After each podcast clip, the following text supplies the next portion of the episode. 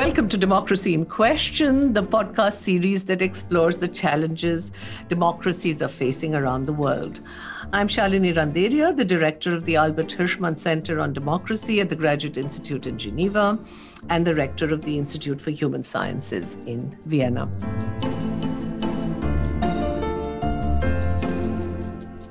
I'm joined today by Yogendra Yadav, a well known Indian political theorist who has written extensively on Indian elections, on democracy in India, and also on social movements. In fact, one could say that Yogendra established electoral studies in India at the Center for the Study of Developing Societies in Delhi, but quit academia in 2016 to establish a political party, Swaraj India. He's the author of many important books on Indian politics, including State of Democracy in South Asia, Electoral Politics in Indian States, and most recently, Making Sense of Indian Democracy, a collection of his essays. A warm welcome to you, Yogendra, and thanks so much for making time for our discussion in the midst of a hectic period of what is probably not only campaigning during the ongoing elections in several Indian states, but also your tour of the country in the midst of widespread farmers' protests all over India. Thanks for that uh, very generous introduction, Shalini ji. So, you you have argued very often that Indian democracy has been a spectacular success and has succeeded beyond anyone's expectations in 1947 when our leaders decided so boldly to establish universal franchise despite widespread poverty, inequality, illiteracy in the country in a society which was multilingual, multi-religious, highly diverse, where actually according to all political science theory, democracy should not have succeeded. So let's take a step back and walk us through the successes of Indian democracy. It's an odd starting point, and I'm glad you've chosen this because uh, in today's context, it would be very awkward for anyone to begin to list the successes of Indian democracy at a moment when democracy is kind of folding up. The easiest thing for anyone would be to turn one's back to the so called successes to say that these successes were indeed no successes, or to write a rather simplistic story of the decline and fall of Indian democracy, which was sort of written into the very unfolding of Indian democracy right from day one. That's not a standpoint that I take. I think we need to move away from two very simple narratives of Indian democracy. One narrative would say, well, Indian democracy was bound to fail. It was no democracy indeed, and no wonder it has uh, collapsed the way it has. The other narrative would say, no, it's a spectacular, wonderful success. I don't know why it suddenly collapsed. Mr. Modi, the current prime minister, happens to be just a bad accident. I don't buy any of these two versions, and that's why it's very important to begin by noticing the successes. And my argument is that some of the failure is actually written into these successes. Let's start with a thought experiment. If you were a political scientist in 1950, and if you knew everything about the world, but you did not know about this country called India, what would be your forecast? I bet if you were told that India is a country with the kind of diversity it had, it continues to have, if you were told that India is as unequal as it was, continues to be, if you were told that India was uh, so uneducated, much less so today, your guess would be that democracy would not take off at all. And you would be right in 95 out of 100 such cases. India happens to be an exception. The one spectacular success of Indian democracy was in sheer mobilization if you focus on electoral politics to begin with, while participation in democratic elections tended to decline all over the world or remain just static, India is one of those few countries where electoral turnout has actually gone up over the years, where turnout actually expands as you go down social hierarchy. The rich vote much less than the poor. The disadvantaged castes, the ex untouchables, vote much more than those at the upper end of social hierarchy, the Brahmins. Rural areas vote much more than urban metropolitan areas. And of late, women vote more than men. That's extraordinary. It is also a success in a second and very deep sense. Nowhere else in the world did democracy accommodate as many deep diversities as it did in India. India packs as much social, cultural, linguistic diversity as the whole of Europe. Now, no one would have said that such a deeply diverse country can remain a nation state. In that sense, I would say India is a case of a spectacular success of the democratic experiment. And in that sense, I say India should be credited with democratizing the idea of democracy. Democracy existed before India, and the idea of modern democracy clearly comes in from the West. But before universal adult franchise was introduced and successfully so in India, no one would believe that democracy could be extended to the rest of the world. It was, after all, a small and lovely experiment in Europe where democracy was introduced in tiny doses over a couple of centuries. That you could open floodgates of democracy in a deeply unequal, uneducated country and to have the experiment succeed was clearly beyond anyone's imagination. And in that sense, India made it possible for the entire world to think that democracy could actually be universalized. That's something we must record, even when we look at the rather sad and sorry state of the democratic experiment in India today. The Indian experience of democracy poses, therefore, a fundamental challenge, if you like, to Western theorizations of democratic consolidation and democratic decline, because one of the puzzles of Indian democracy is exactly as you point out the consistently high voter turnout of the poor and the marginalized, who have benefited arguably the least from the country's also remarkable economic growth in the last years. So that in the light of the Indian experience, would one need to rethink the relationship between prosperity and democracy, between welfare state and democracy? Indeed, uh, a puzzle like beauty lies in the eyes of the beholder. The reason why it looks to us to be a puzzle is because we have a somewhat lazy expectation. The expectation is that Democracy works for majority, and in a country where the majority is poor, democracy will work for the poor. Sounds reasonable. What we don't see is a very long chain of assumptions which is built into this. The assumption is that people know what their needs are, not just their desires. Step two is that they can convert those needs into demands. They can articulate that. The first step would require a certain level of self consciousness. The second step would require some degree of political organization. Step three is that those demands are then articulated at a macro level. So I, as a poor, feel that I'm not getting enough. Someone else uh, in the village next uh, door also feels the same way. Someone has to bring all that together that requires a functioning, somewhat independent media. The fourth step is for that to be converted into a political manifesto. That then, once that is articulated on a political platform, then it comes into the electoral domain. That's step five. And in the electoral domain, it must acquire a certain salience. It must trump other things. Now, unfortunately, we begin our story at step five of this chain. We assume that the first four steps have taken place, that popular consciousness has developed to a certain level, that there are social and political organizations that are in existence, that there is a media which is doing its job, and that there are competing political parties ready to pick these issues mostly these things don't happen.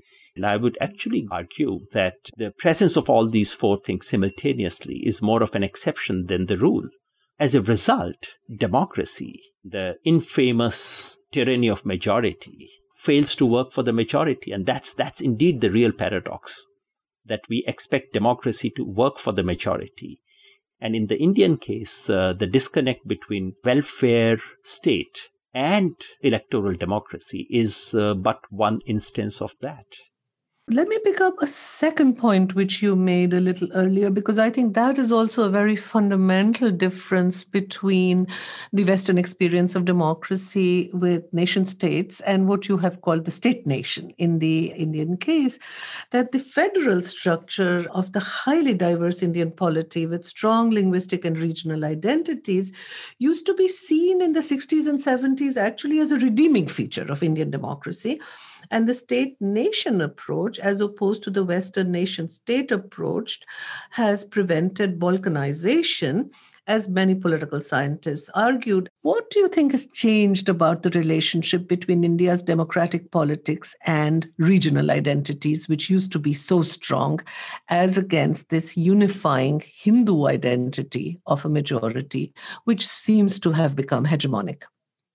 This refers to an argument that some of us had made about a decade ago in that book called Crafting State Nations. The book argued that the idea of a homogenizing nation state, which seeks to suppress all diversities, doesn't work in most parts of the world, that actually this European way of dealing with diversities and expectation that unity resides in uniformity is a model that belongs to the past.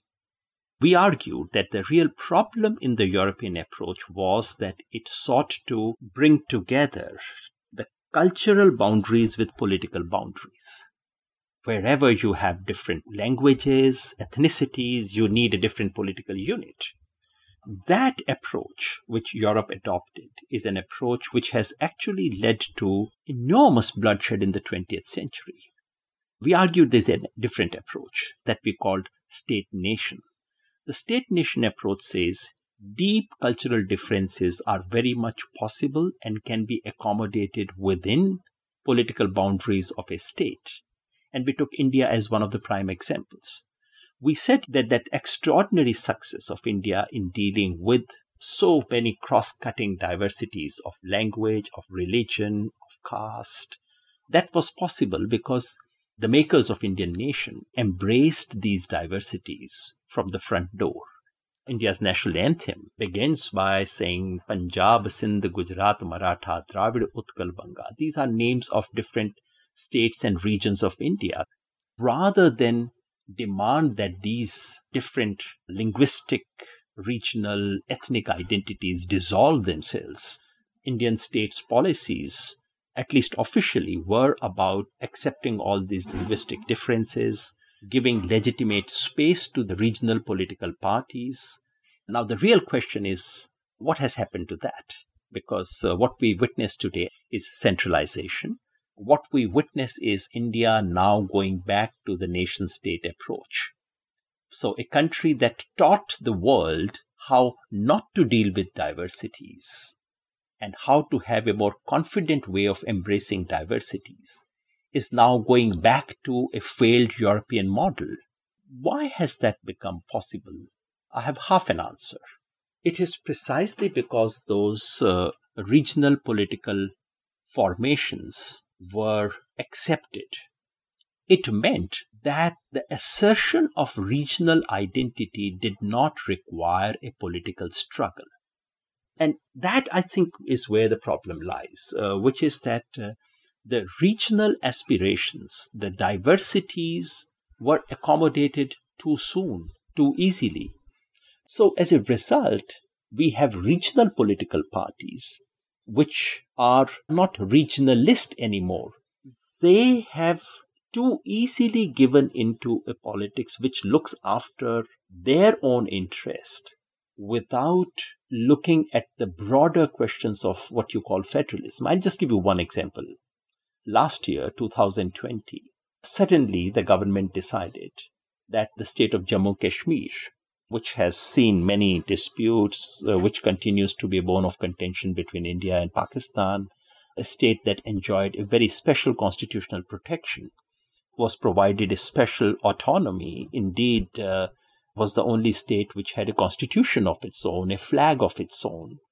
Suddenly, overnight, the present government decided and rushed through an amendment in the constitution, a rather dubious amendment, I should mention, which meant that the state would cease to exist overnight. Now, what is so tragic about what happened there is that uh, many of these regional political parties had a veto power in the upper house of Indian parliament. That is to say, if all the regional parties had come together to say, okay, it's Jammu and Kashmir today, it can be me tomorrow. So let me defend federalism, let me protect this state of the union from being just folded up overnight. But sadly, that did not happen.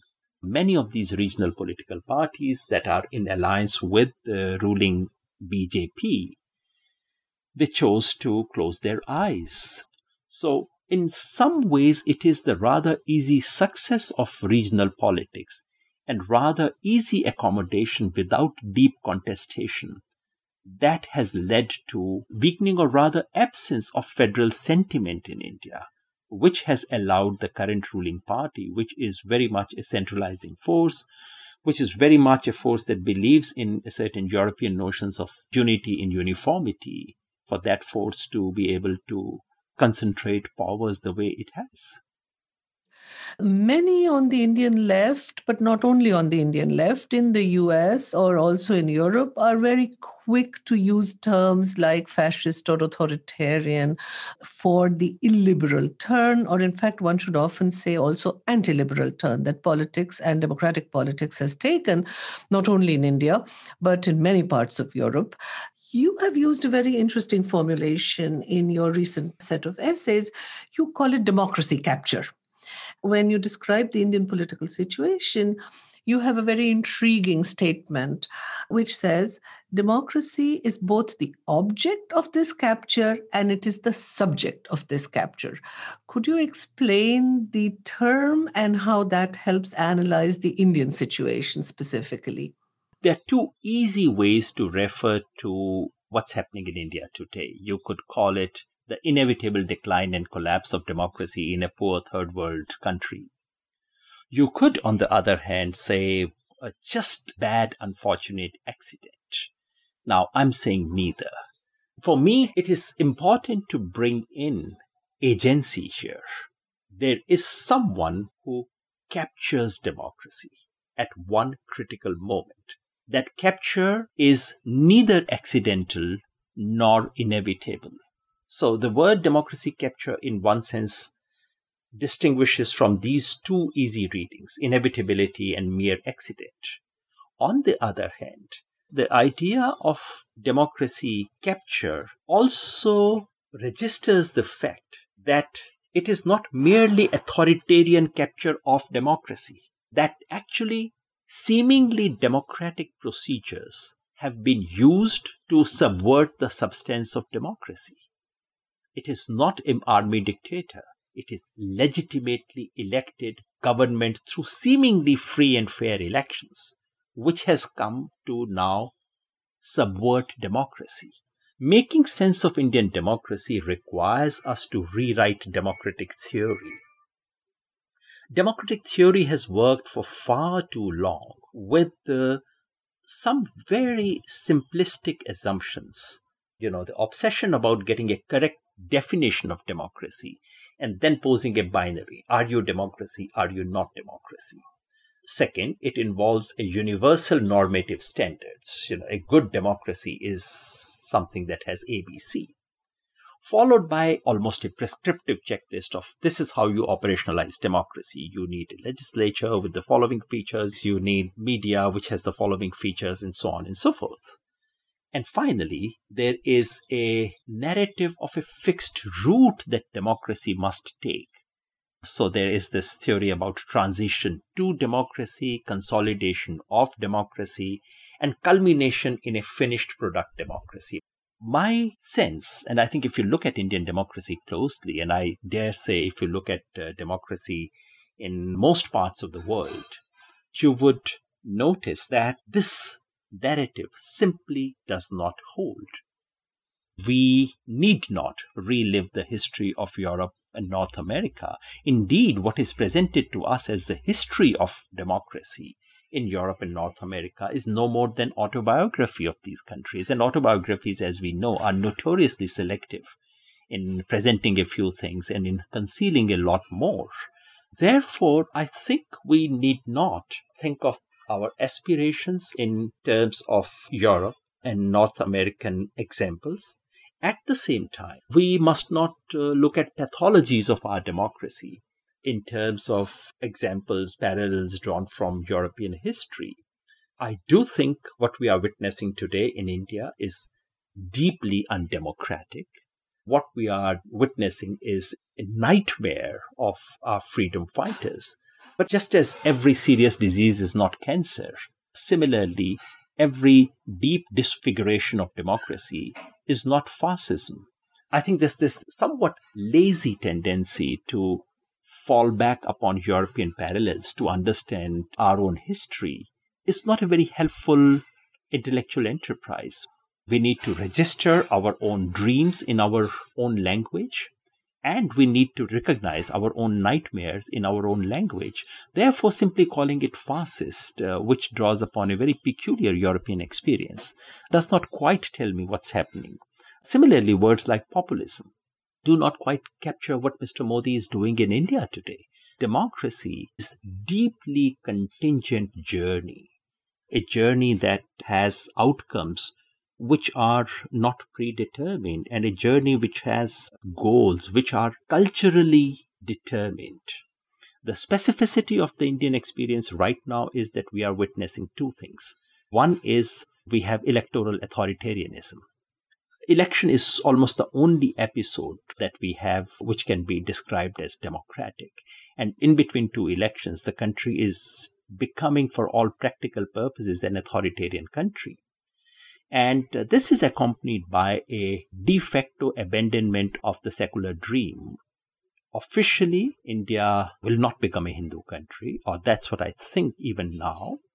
But for all practical purposes, all minorities are being reduced to the level of a second rate citizen. Words like fascism or populism don't quite capture it. I would not give in to these ready made labels which prevent me from understanding the specificity of what I'm facing today.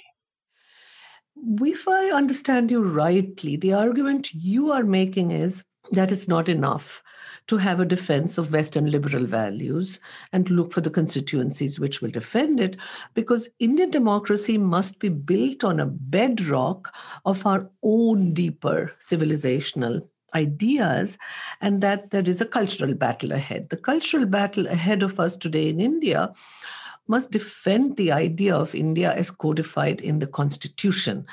Is it the language of the Constitution then, which could be part of the language in which a defense of the Republic could be possible? Increasingly, I've come to think that what we are witnessing is not merely the disfiguring of Indian democracy. What we are witnessing is a dismantling of the Republic Unfortunately, in 20th century political science, we have reduced republic simply to a technical description of a regime that does not have a monarch. I think we need to dig deeper. We need to step back from merely the language of democracy to a deeper language of the republic.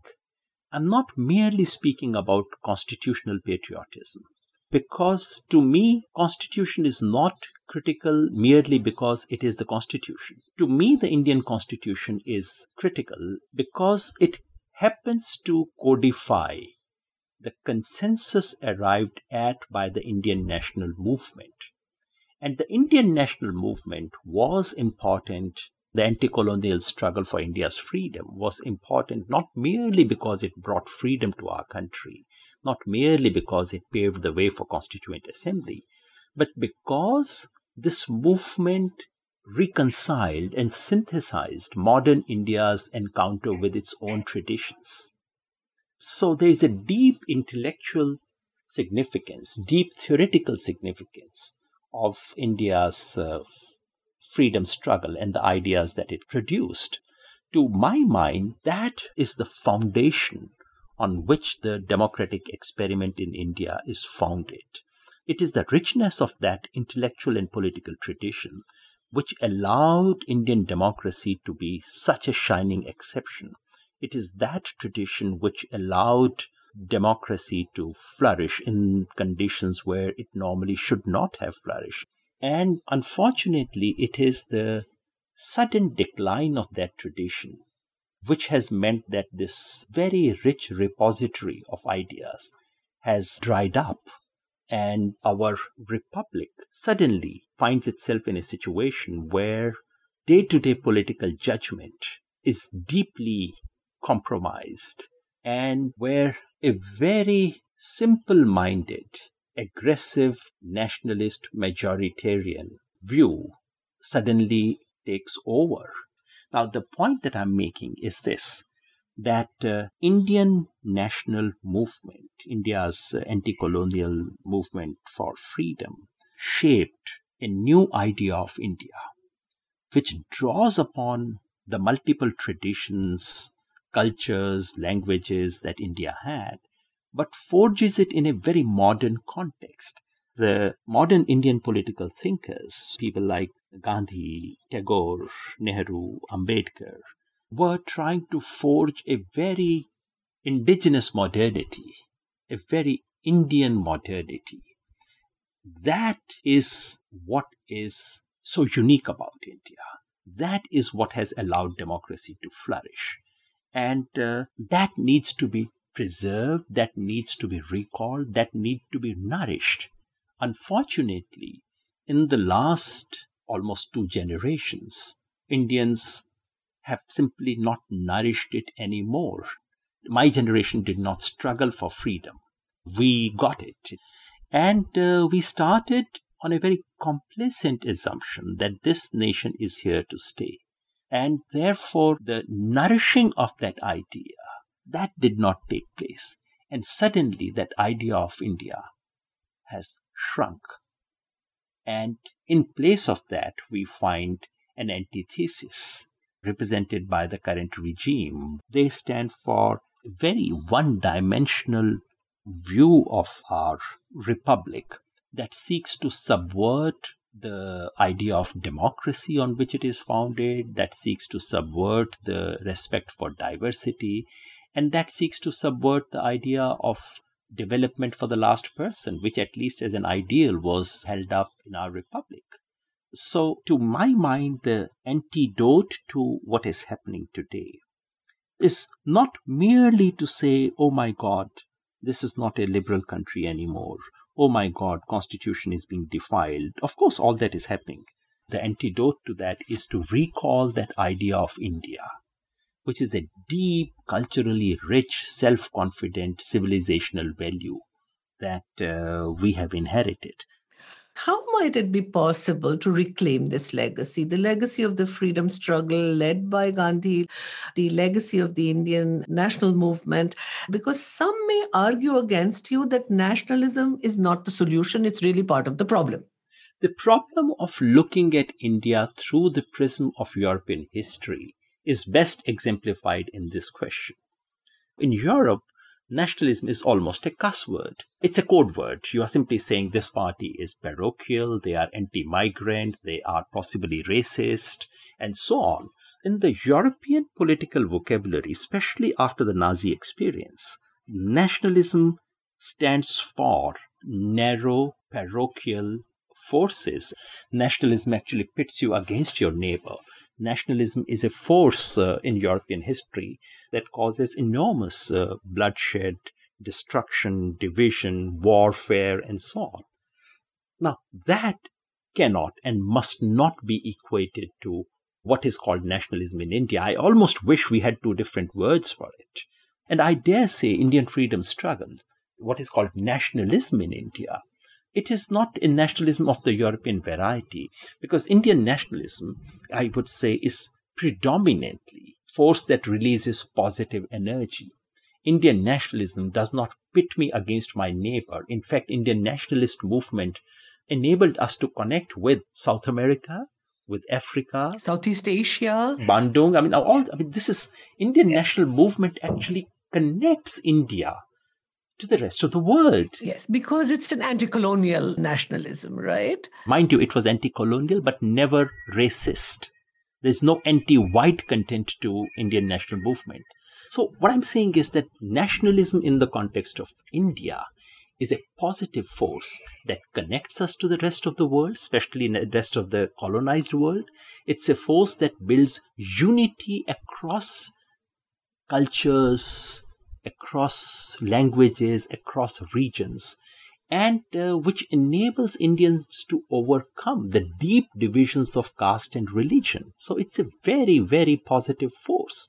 And I think that after independence, those who inherited the legacy of modern Indian state failed to build on this nationalist capital, as it were. And we started feeling as awkward about our nationalism as if it is a European nationalism. And as a result, modern, educated, English educated Indians who came to occupy positions of power started shunning our nationalism, being awkward, being silent about it. This, of course, created room, space for a very aggressive, narrow European kind of nationalism in India. And this, a very European understanding of nationalism, which never became popular during the freedom struggle, which was decisively defeated by the Indian freedom struggle, that came to dominate India, sadly and ironically, almost 50 years after independence. And I do blame the modern Indian liberal educated elite for that. If in India you say, well, I'm learning Sanskrit or I'm learning Arabic, well, you would be seen with very awkward lens.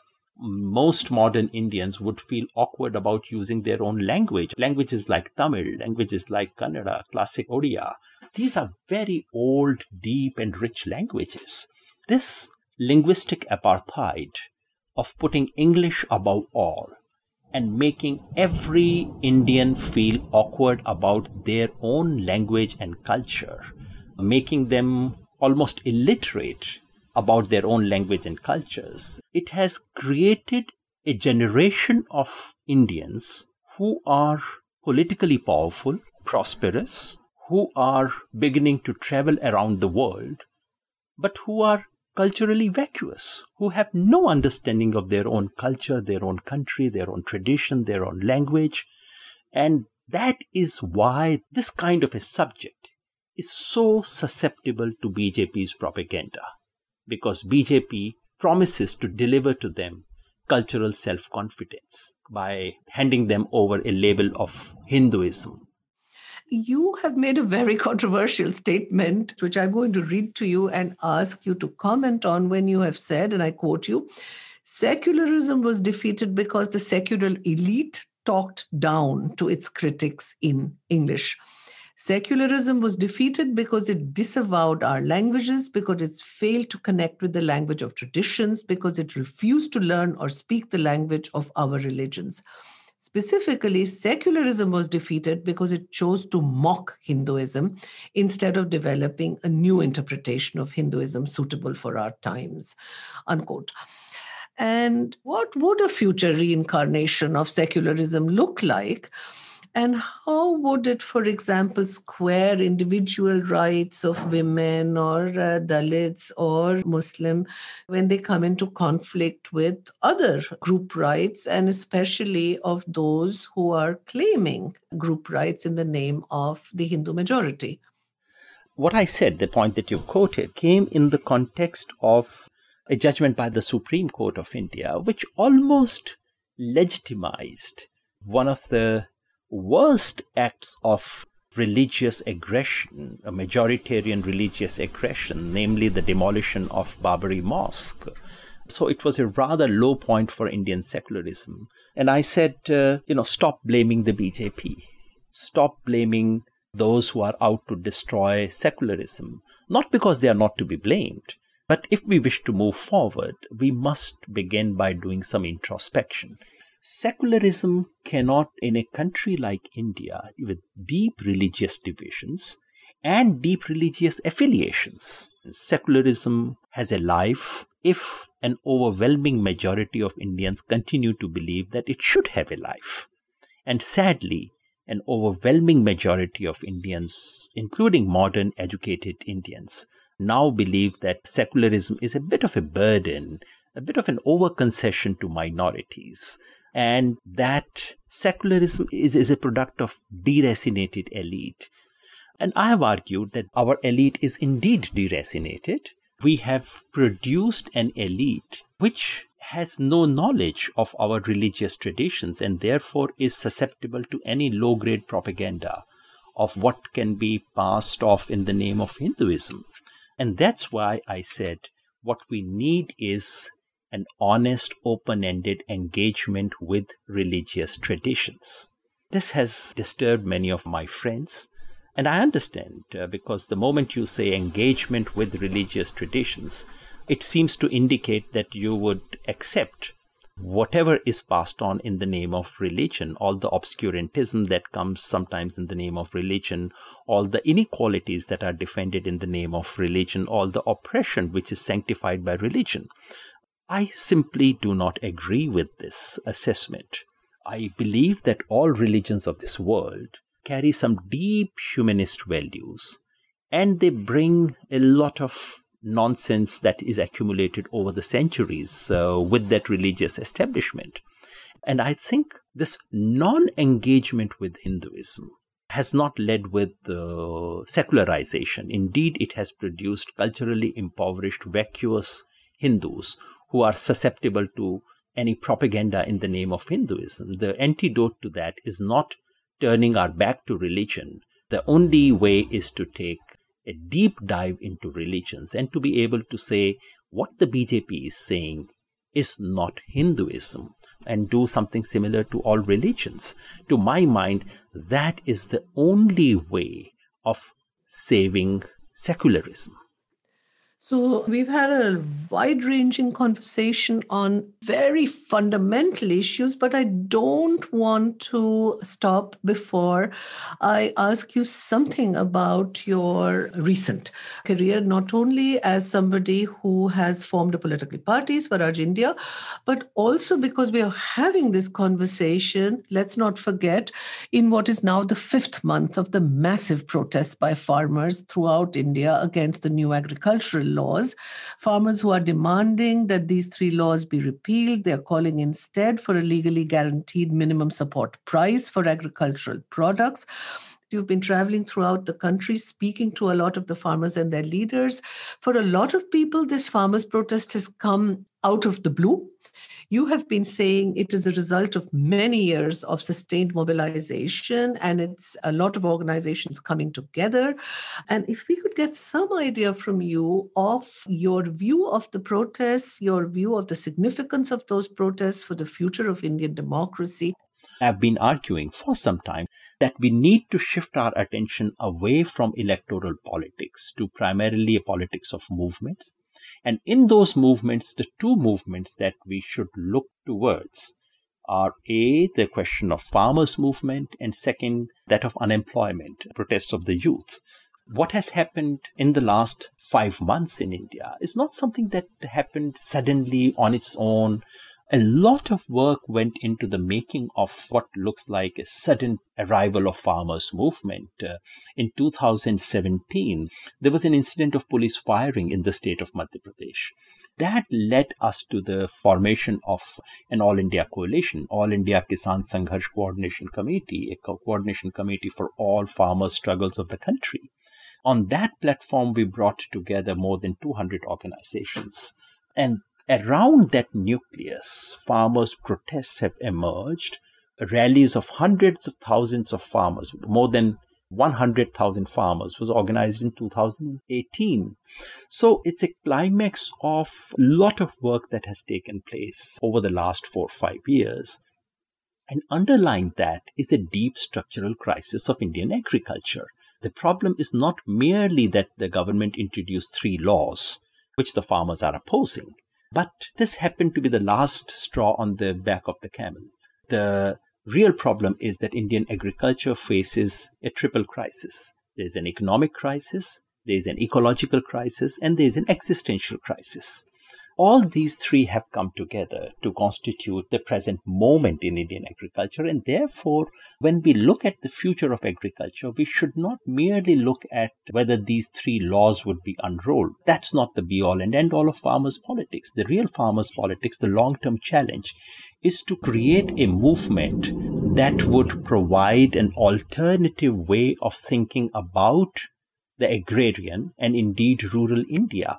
The current dominant imagination is that India will have to relive the history of Europe when it comes to agriculture, which is to say, sooner than later, farmers have to disappear. They have to cease to exist. Only 5 to 7% will do agriculture, the rest will be absorbed somewhere else. And therefore, we continue to think of farmers and the rural as a dustbin of history. We continue to look through them as if they don't exist. That is uh, the real heart of the problem. We need a new imagination. We need to put uh, well-being of the farmers and prosperous, thriving villages as the cornerstone of a new architecture of India. We need to believe that villages are not here merely as dustbins of history. They are lampposts of future India. Now that's a leap of faith that requires a new cultural imagination and that requires a new economics altogether. So what we are looking at is not merely a movement for some monetary gains of the farmers. What is at stake is indeed thinking about the future of India in a different frame. And to my mind, that indeed is the point of doing politics. You referred to my transition from academia to political practice. To paraphrase the old man, democratic theory has interpreted political systems. The point, however, is to change it. Wonderful. Thank you so much. Democracy in India was not bound to fail but it has not been a spectacular success that suddenly collapsed under assault from right wing religious forces either. Democracy unified a highly diverse, unequal society, and yet democracy has not significantly improved the lives of the vast majority of people in the country. The Indian case questions, therefore, some very basic assumptions of Western understandings of democracy and Western theories of democracy. The current capture of democracy by the ruling party points to the fact that democracy is both the object of this capture, but also the means through which democratic institutions have been instrumentalized and subverted to illiberal ends. A defense of democracy in India must be built on the bedrock of Indian civilizational ideas as well as the Indian Constitution and cannot be built merely on Western ideas of liberalism and secularism. Thank you for listening to another episode of Democracy in Question. In the next episode, we will be exploring the legacy of the Arab Spring in Egypt. It was part of a series of pro democracy uprisings that spread across much of the Arab world in the early 2010s and resulted in regime changes in countries such as Tunisia, Egypt, and Libya. This year marks its 10th anniversary. So don't forget to subscribe to this podcast wherever you listen and let others know about the series. In the meantime, stay in touch with the work of the Albert Hirschman Center on Democracy on our website at www.graduateinstitute.ch backslash democracy and of the IWM at www.iwm.at.